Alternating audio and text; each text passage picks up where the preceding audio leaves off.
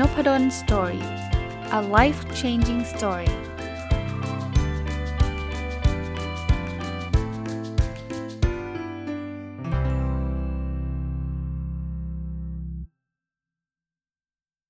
สวัสดีครับ ยินดีต้อนรับเข้าสู่นพดล Story Podcast นะครับ ก็มาถึงตอนที่ 4 น่าจะเป็นตอนจบของการรีวิวออนไลน์คอร์สที่ผมไปเรียนมานะครับ ชื่อคอร์สชื่อ Sport อ่า Digital Marketing in Sport Business นะ ก็ที่เคยเล่ามาตั้งแต่ 3 ตอนแรกนะ ผมสอนวิชา Sport Operation Management ที่ธรรมศาสตร์นะครับ แล้วก็ส่วนตัวเป็นคนชอบกีฬา แล้วก็แถมสนใจทางด้าน digital marketing ด้วยนะครับทำทำเพจทำพอดแคสต์ทำอะไรต่างๆ ก็ไปเกี่ยวข้องกับ digital marketing ไม่มากก็น้อย ก็เลยตัดสินใจเรียนคอร์สนี้นะเรียนไปแล้วก็คิดว่าเออแทนที่เราจะรู้คนเดียวเนี่ยเอามาให้คนอื่นรู้ด้วยนะครับ แล้วผมเน้นว่า ถึงแม้ว่า context มันเป็นกีฬานะ ในคอร์สนี้คนสอนก็เป็นผู้เชี่ยวชาญทางด้าน digital marketing ในวงการกีฬาโดยเฉพาะ แต่ผมเห็นว่าไม่กีฬาก็ได้นะ คือใครทำบล็อกทำเพจขายของออนไลน์เนี่ย ผมว่าหลายข้อเลยเอาไป apply ได้นะครับ วันนี้เราจะมาต่อในเรื่องของแฟน engagement กับ e-sport นะ ซึ่ง อันนี้อาจจะถ้าเป็น fan engagement เนี่ยอาจจะ general ทั่ว ๆ ไปได้แต่ e-sport เนี่ยผมคิดว่า specific สำหรับคนที่ชอบกีฬาทางด้าน e-sport อะเดี๋ยวเล่าให้ฟังมันคืออะไรนะ ผมว่าหลายคนที่ฟังผมถ้าอายุน้อยๆหน่อยเนี่ยอาจจะเคยเล่นด้วยซ้ำนะก็เริ่มต้นจากคาว่าแฟน engagement ก่อน แฟนก็คือคนที่ติดตาม ดูฟุตบอล ดูบาสเกตบอลแฟนนะครับเหมือนแฟนบอลอย่างเงี้ยฮะถ้าถ้าใช้กับองค์กรทั่วไปก็คือ customer นั่นแหละนะมันก็คือ การที่เราเนี่ยต้องเข้าใจความต้องการของของคนกลุ่มนี้นะถ้าเป็นกีฬาก็เราก็เรียกว่ากลุ่มแฟนเนี่ยนะครับว่าเขาต้องการอะไรเขามี expectation หรือว่ามีความคาดหวังคาดหมายยังไง เราจะทำยังไงให้เขาเขาเข้ามาดูกีฬาได้อะนะเอาเอาง่ายๆกีฬาไทยครับ คือมีหลายสโมสรเลยก็พูดว่า เออนักนักเขาเรียกแฟนบอลหรือแฟนกีฬาไทยอาจจะยังไม่ได้อินกับกีฬาเราเท่ากับกีฬาต่างประเทศ อันนี้ก็จริงนะครับ ก็เดี๋ยวเรามาดูกันครับว่า การสร้างแฟน engagement เนี่ยเขามีวิธีอะไรกันบ้าง แล้วก็จะทำยังไงให้เขาเข้ามาแล้วเขารู้สึกประทับใจนะเขามีโมเดลอันหนึ่งเขาเรียกว่าแฟน engagement model นะครับของของฟาวเลอร์กับวิลสันเขาแบ่งสถานการณ์ออกไปเป็น 4 4 ด้านนะ ด้านแรกเนี่ย คือเมื่อเราอยู่ on-site on-site ก็อยู่ที่สนามกีฬา แต่เป็นวันที่ ไม่ได้มีการแข่งอ่าอันนี้เป็นสสถานการณ์ที่1นนะเขาบอกว่าอย่างเงี้ยเราสร้างแฟน engagement ได้โดยการ host fan host fan ก็คือนึกนึกภาพแบบนี้ครับ คือตอนนี้เราอยู่ที่สนามกีฬานะ แต่ว่าวันนี้ไม่ใช่วันแข่งนะ สโมสรเขามักจะเปิดสนามให้เยี่ยมชมอะจะเก็บเงินไม่เก็บเงินอีกเรื่องหนึ่งนะครับ ผมเวลาผมไปที่อังกฤษเนี่ยผมชอบไปชมสนาม เพราะว่าเอา เอาตรงๆนะตั๋วมันหายากนะครับ แล้วก็แพงด้วยนะ ตั๋วก็เคยกก็ซื้อเข้าไปดูครับบางนัดบางบางบางครั้งก็เข้าไปดู แต่ว่าหลาย ๆ ครั้งบางทีเราไปเที่ยวอะ่ะมันก็ไม่ได้ซื้อตั๋วล่วงหน้า ไม่ได้กะไปดูฟุตบอลน่ะนะครับ แต่ผมก็ไปที่สนามนะสนามที่ผมเคยเคยไปในลักษณะแบบนี้เช่นแมนเชสเตอร์ยูไนเต็ดนะวันวันที่เขาเปิดสนามให้เราไปดูได้แน่นอนต้องไม่ใช่วันแข่งวันแข่งเนี้ยมันจะวุ่นวายมากเลยอยู่ดีๆ จะไปเปิดสนามให้เข้าไปเดินเล่นคงไม่ได้นะ อย่างเงี้ยหรือเชลซีผมก็เคยไปนะครับ อันนี้คือคือวิธีการ engage fan แบบแรกก็คือมันออยู่ในสนามแต่ว่าไม่ใช่วันแข่งนะแบบที่ 2 คืออยู่นอกสนามก็คือไม่ได้อยู่ที่สนามอะแล้วไม่ใช่วันแข่งแทคติกอันนี้เขาเรียกว่า connect fan ก็ผ่านช่องทางต่างๆ ครับโซเชียลมีเดียต่างๆ ครับเขาอยู่ที่บ้านเขาเราก็ engage เขาได้นะ ใน Instagram ใน Facebook ใน YouTube บางทีก็มีเกมให้เล่น ทายผล ทายตอบคำถามใครตอบถูกแจกเสื้อพร้อมลายเซ็นอะอย่างเงี้ยนะครับนะแบบที่ 3 นะครับ คือแบบที่เขาไม่ได้อยู่ที่สนาม แต่มันอยู่ในวันแข่งแท็กติกที่เขาแนะนำคือ bring fans closer to the live action ก็แปลว่า เออจะทำยังไงนะ ให้เขาอินกับเกมการแข่งขัน ถึงแม้ว่าเขาไม่ได้อยู่ที่สนาม เพราะว่า ตั๋วมันเต็มแล้วอะ่ะมาเขาก็อาจจะมีการถ่ายทอดสด เฉพาะช่องของเขาหรือว่ามีการสัมภาษณ์นักกีฬาก่อนแข่งหลังแข่งเนี่ยคือวิธีการในการดึงแฟน ให้มันอยู่ใกล้กับไลฟ์แฟคชั่นก็คือช่วงเวลาในการในการแข่งขันนะครับ อันสุดท้ายครับ เป็นวันแข่งและเขาก็อยู่ที่สนาม อันนี้ก็ตรงไปตรงมาครับ enhance the life experience คือทำไงก็ตามนะครับ ที่ทำให้เขามาแล้วประทับใจที่สุด แน่นอนเขาอยากให้ทีมชนะแหละไอ้ทีมชนะก็เป็นส่วนหนึ่ง แต่ว่าอย่างนี้บอกโอ้โหอย่างนี้ทีมผมไม่ได้เก่งก็แย่สิ ก็สามารถจะทำให้มี experience อื่น ๆ ได้ครับ หลาย ๆ ครั้งเราจะมีการแบบเหมือนกับอำนวยความสะดวกเนาะมาแล้วก็มีขนมแจกบ้าง หรือว่าขนมขายบ้างนะ หรือแม้กระทั่งช่วง half time เอาอันนี้ผมยกตัวอย่าง NBA ก็แล้วกันฮะชัดเจนมาก ช่วงเวลาที่มันเป็นช่วงหยุดเนะ่ยเขาก็จะมีการแสดงมีมีเชียร์ลีดเดอร์มีแบบแข่งกันชู้ตบาสอะไรอย่างเงี้ยอย่างเงี้ยคือ enhance the live experience นะครับ ก็ลองไปปรับใช้ดูนะครับ ถึงแม้ว่าท่านไม่ใช่กีฬา ทีมกีฬามันก็มีคล้ายๆ แบบเนี้ยท่านลองคิดดูว่า เออ เราทำแบบนี้ก็ได้นี่นานะครับ คราวนี้มาถึงอีกเรื่องหนึ่งที่เมื่อกี้ผมพูดถึงคือ e-sport เล่าให้ฟังว่า e-sport คืออะไร e-sport เนี่ยมันคือการแข่งขันแบบประเภทหนึ่งอะแต่มันแข่งผ่านวิดีโอเกมอะนะคือผู้เล่น e-sport ก็เหมือนกับเหมือนกับนักฟุตบอลนะแต่ว่าไม่ได้เป็นคนที่ลงไปเตะฟุตบอลจริงๆอะแต่เตะผ่านจอยสติ๊กอย่างนั้นนะ e-sport แล้วแข่งกันเลยครับคนบอกโอ้ยไอพวกเกมกดอะเหรอไอเกมวิดีโอเกมมันจะอะไรนักหนา ท่านเชื่อไหมมีสถิติให้ให้ให้ท่านดูครับ ปี 2019 ที่ผ่านมาเนี่ย industry เนี้ยสามารถสร้างรายได้ได้ 1,100 ล้านเหรียญนะแล้วเข้าใจว่าสถิตินี้ไม่ใช่สถิติทั่วโลกด้วยซ้ำนะครับ หรืออีกอีกสถิติหนึ่งครับ เขาบอกว่า e-sport จะเติบโตขึ้นอีกครับ ในเมื่อกี้ 1.1 billion นะ 1,100 ล้านเหรียญนะ เขาคิดว่าในปี 2022 ก็คือปีหน้าเนี่ย จะเป็น 1.79 บิลเลียน 1,790 ล้านเหรียญนนะใครเล่นบ้างอะ e-sport บอกคนกลุ่มใหญ่ที่สุดที่เล่น e-sport คืออายุ 14-30 อย่างผมมาเกิน e-sport ไปแล้ว แต่ไม่ได้แปลว่าเล่นไม่ได้นะครับนะ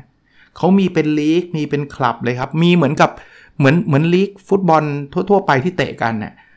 มีสโมสรทั่วๆไปแต่นี้มีหมดเลยแล้วมีสปอนเซอร์เข้ามาเยอะแยะนะ เพราะว่าเม็ดเงินมันเยอะ คนดูเยอะ สปอนเซอร์เขาก็เข้ามานะครับ เขาดู e-sport ทางด้านไหนเยอะแยะมากมายครับ ถ้าเป็นเด็กรุ่นใหม่ๆ อาจจะคุ้นเคยกับชื่อเหล่านี้ครับ Twitch Discord นะโซเชียลมีเดียหรือ non traditional channels นะเขาเราจะไม่ค่อยเห็น YouTube YouTube สักเท่าไหร่ แต่ว่าคนกลุ่มนี้เขาจะเข้าเข้ามาเล่นตรงนี้เยอะแยะอะนี่เฉพาะรายได้นะ เฉพาะผู้เล่นลองดูผู้ชมบ้างท่านให้ให้ท่านลองทายดูในใจก็ได้ หรือพูดออกมาก็ได้นะ ท่านฟังพอดแคสต์มีคนชม e-sport ประมาณเท่าไหร่ ในสถิติปี 2019 เหมือนกันครับ 595 ล้านคนครับ 599 595 ล้านคนเนี่ย ได้เข้ามาดู e-sport นะครับ ผมว่ามันเป็นมันเป็นตัวเลขที่จำนวนไม่น้อยเลย เอ้ยบางคนบอกแหมดูครั้งเดียวก็นับไปสิ 125 ล้านคนนี่ดูแบบไปเรื่อยๆครับ เป็นแฟนเลยครับ เพราะฉะนั้นไม่น้อยนะครับ ต่อจาก e-sport เลยครับ มันมีอีกอีกเกมหนึ่งที่ตัวผมก็ติดเนี่ย เล่าให้ฟังเลยนะ คือ Fantasy Gaming นะไอ้ Fantasy Gaming เนี่ยมันคืออะไร ถ้าใครเล่นแฟนตาซีพรีเมียร์ลีกน่าจะนึกออก มันเป็นเกมที่เราสามารถที่จะเลือกอะผมผมอธิบายแฟนตาซีพรีเมียร์ลีกแล้วกัน เพราะว่าก็ชอบเล่นนะ เราเลือกนักเตะจริง ๆ เลย เช่นผมผมชอบบรูโน่ของแมนยูผมก็เอาบรูโน่ขึ้นมา แต่ว่า ในเกมเนี่ยมันก็จะมีเงินให้เรา 100 ล้านปอนด์นะ แล้วมันก็มีค่าตัวของบรูโน่ไม่ใช่ค่าตัวจริง ๆ ในในในชีวิตจริงนะ ค่าตัวในเกมเนี่ยจำไม่ได้ละ 10 10 ล้านกว่าปอนด์นี่แหละนะ ก็ซื้อมานะแปลว่าเราไม่สามารถจะซื้อทุกตำแหน่งที่เป็นระดับท็อปได้หมด เพราะเงินเรามีแค่ร้อยล้านปอนด์แล้วเงินคนอื่นก็มีร้อยล้านปอนด์เราก็จะซื้ออะผมชอบซาลาห์ผมก็ซื้อซาลาห์มานะเอ่อบางคนชอบสเตอร์ลิงของแมนแมนซิตี้ก็ซื้อมา ภายใต้งบประมาณที่จำกัดบางทีกองกลางเราเก่งกองหลังอาจจะต้องต้องไม่เก่งเก่งน้อยหน่อยอะไรเงี้ยนะแล้วมาแข่งกันยังไงก็ถ้าบรูโน่ยิงได้ ผมก็ได้แต้มในเกม ถ้าซาลาห์ยิงได้ผมก็ได้แต้มในเกม หรือถ้าไปเลือกผู้รักษาประตูมาเอา เดเคอา มา แล้วเขาไม่เสียประตูผมก็ได้แต้ม มันจะมีกฎระเบียบแบบนี้เสร็จแล้วเรามาแข่งกันครับว่า เออ week เนี้ยใครได้แต้มรวมชนะสุดเป็นลีกเลยครับ ผมก็เล่นกับเพื่อนของผม สนุกสนานเกทับบลัฟแหลกกันเต็มที่ครับ บางทีนะ ไปเล่นแฟนตาซีเนี่ยทำให้เชียร์บอลงงๆเลยนะ เพราะว่าหลายครั้งเนี่ยผมใส่ทีมลิเวอร์พูลไปเพียบเลย เพราะว่าลิเวอร์พูลเก่งมากไงผมใส่ไปแต่ใจอะเชียร์แมนยูนะแต่พอเห็นลิเวอร์พูลเล่นก็อดไม่ได้ที่จะไปเชียร์ลิเวอร์พูลด้วย เพราะว่ามันก็มันได้แต้มในแฟนตาซีไงเราเราก็อยากให้มันยิงได้อะไรเงี้ย แล้วแบบแบบก็งงๆเล็กน้อยเพราะแต่ก่อนเนี่ยถ้าเกิดเออถ้าเกิดเราเชียร์แมนยูเราก็จะเชียร์แต่แมนยูใช่ไหมลิเวอร์พูลเราก็จะไม่เชียร์หรืออาจจะทำให้อยากให้แพ้ด้วยซ้ำเราจะได้โม้กับเพื่อนอะไรเงี้ยแต่พอมีแฟนตาซีนี่แบบงงๆเล็กน้อยเนี่ยบางทีก็มันมีมีแบบเข้าข้างบ้างอะ่ะก็อารมณ์แบบเนี้ยนะไม่ใช่แค่แฟนไม่ใช่แค่ฟุตบอลนะครับ NFL NBA มีหมดเลย มีงานวิจัยของ Nielsen Company นะครับในปี 2017 เนี่ยเขาพบว่า ในประเทศสหรัฐอเมริกาอย่างเดียวเนี่ยมีคนเล่นแฟนตาซีเนี่ยถึง 15 ล้านคนนะหรือไอ้พรีเมียร์ลีกเมื่อกี้แฟนตาซีพรีเมียร์ลีกเขาบอกว่ามากกว่า 5 ล้านคนเนี่ยเล่นแฟนตาซีพรีเมียร์ลีกนะครับ อีกเรื่องหนึ่งที่เขาพูดถึงก็คือโมเดลอันหนึ่งที่เขาเรียกว่า growing attendance model growing attendance model ก็คือจะทำยังไงให้ให้คนเข้ามาสนใจเราอะให้มันเติบโตให้มี แฟนกีฬาแฟนอะไรมากขึ้นเรื่อยๆเนี่ยเขาก็บอกว่าอย่างแรกเนี่ยคุณต้องชัดเจนนะ มี mission vision ชัดเจน มี culture ชัดเจน หรือแม้กระทั่ง heritage ก็ที่แปลว่า มันมีประวัติมีอะไรที่เป็นแบบเป็นเป็นเป็นตำนานขององค์กรอย่างเงี้ยเสร็จแล้วคุณก็ต้องทุ่มเททรัพยากรเต็มที่นะ สร้างวัฒนธรรมทำ market research เราคุยกันไปหมดแล้วนะครับทำวิจัยทางการตลาด มีการ allocate แบ่งปันทรัพยากรได้อย่างถูกต้อง มีการสื่อสารกลยุทธ์อะไรอย่างเงี้ยนะครับ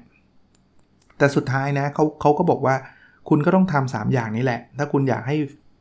มีแฟนเข้ามาเยอะๆ อันแรกก็คือคุณต้องทำให้เขาเนี่ยมีความสุขเวลาเขามาดูกีฬานะ หรือเขาเรียก improve fan experience นะ อันที่ 2 คือไม่ใช่แค่มีความสุขครับ คุณต้องพยายาม engage กับเขาเพราะว่ากีฬาบางทีมันแข่งกันสัปดาห์ละครั้งเองอะแล้ววันจันทร์ถึงวัน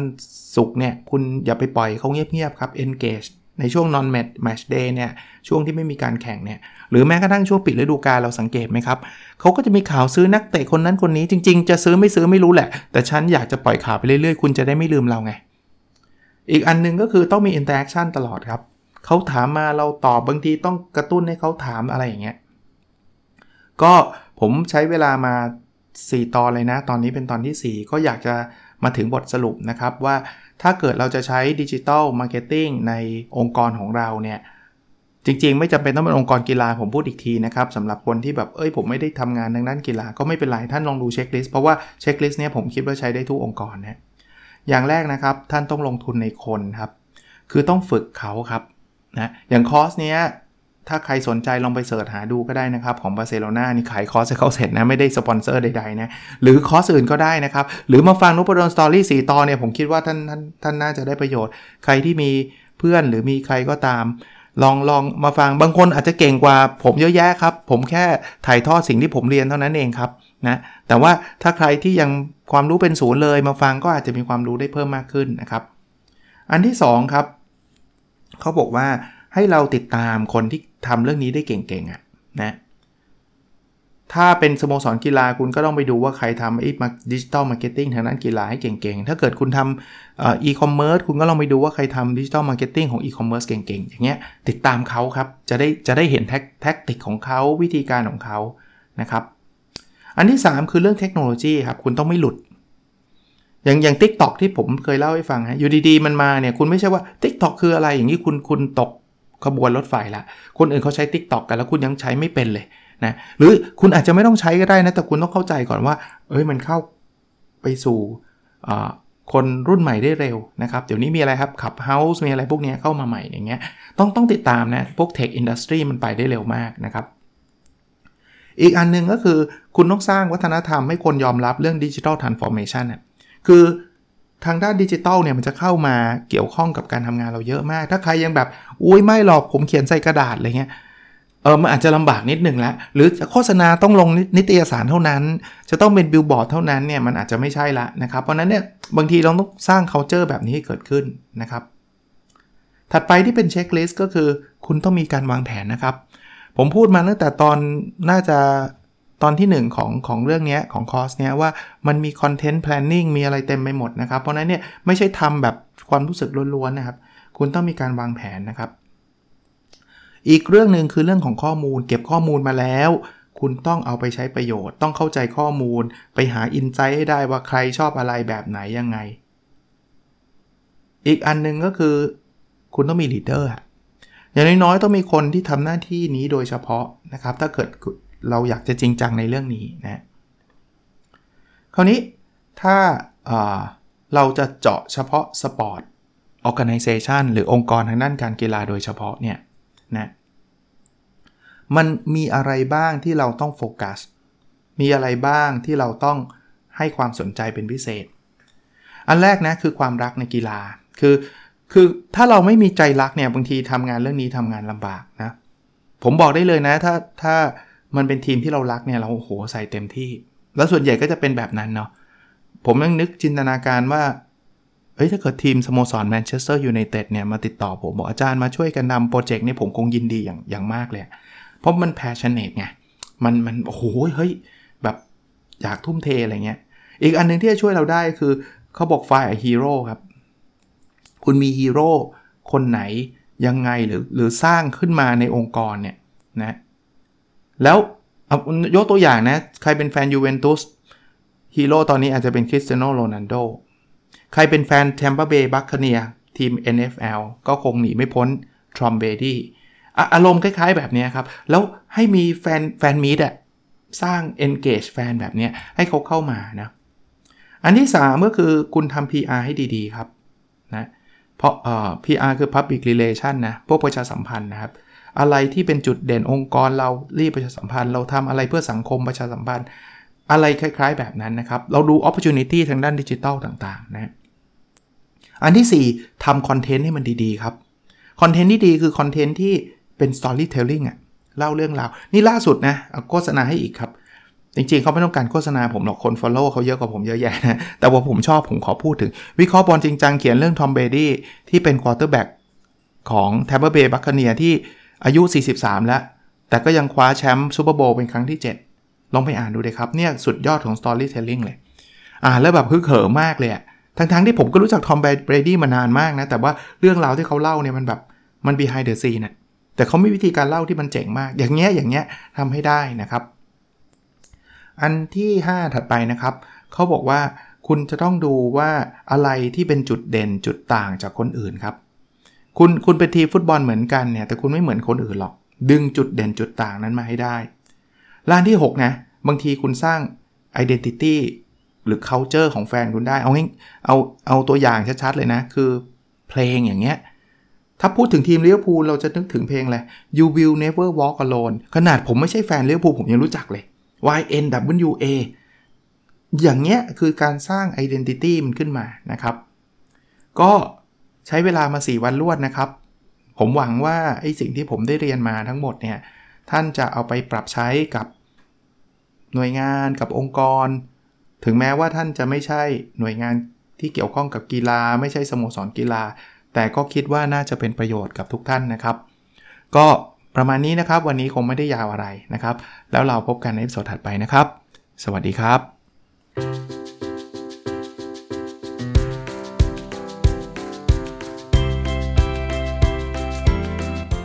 n o p a d o n Story a life changing story